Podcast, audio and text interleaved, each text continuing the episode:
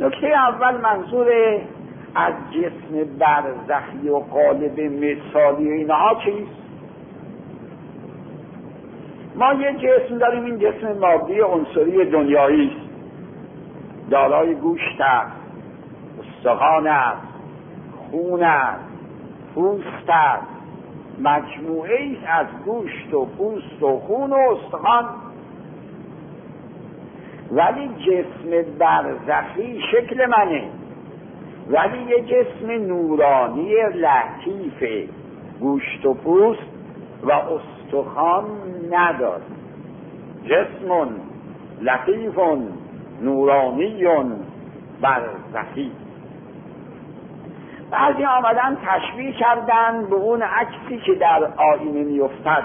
البته اعتراف می‌کنم این تشبیه تشبیه ناقص است. ولی برای نزدیک کردن به ذهن بد شما در مقابل آینه نشسته اید عکس شما در آینه افتاده است.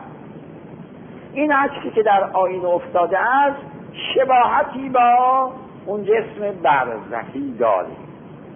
عکسی تو آینه گوشت و پوست و استخوان نداره. ولی شکل شما مثل شما همانند شما امواجی از نور است. در آینه منعکس است. گوشت و پوست و استخوان ندارد. اما در عین حال جسم است. نور هم جسم است. شکل دارد. کیفیت و کمیت دارد. این است که برای نزدیک ساختن جسم برزخی به ذهن انسانها بعضی از فلاسفه, فلاسفه متوسل میشن به همین مسئله عکس در آینه میگن شباهتی به مسئله جسم برزخی داره. با این چند جمله که با مثال و با عبارت روشن عرض کردم فکر می‌کنم این بحث پیچیده در مورد جسم برزخی اجمالا معلوم شد.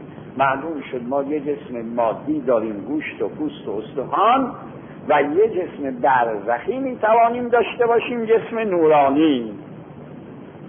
جسم است اما جسم لطیف است.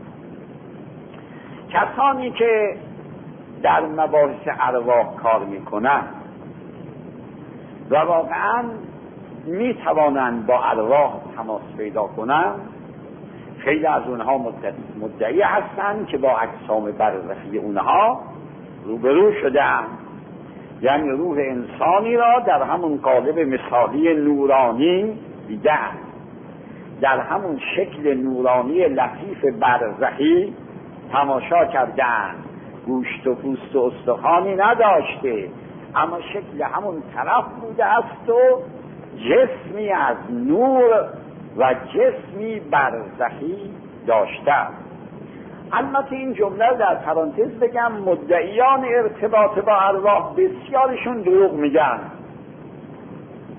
در دکان کلاهگذاری است بر سر عده مردم قافل و بیخبر به نام ارتباط با ارواح و تماس با ارواح.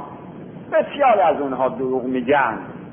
بسیارشون هم در خطا و اشتباه تخیلات خودشون رو به جای ارتباط با ارواح تلقی می‌کنن.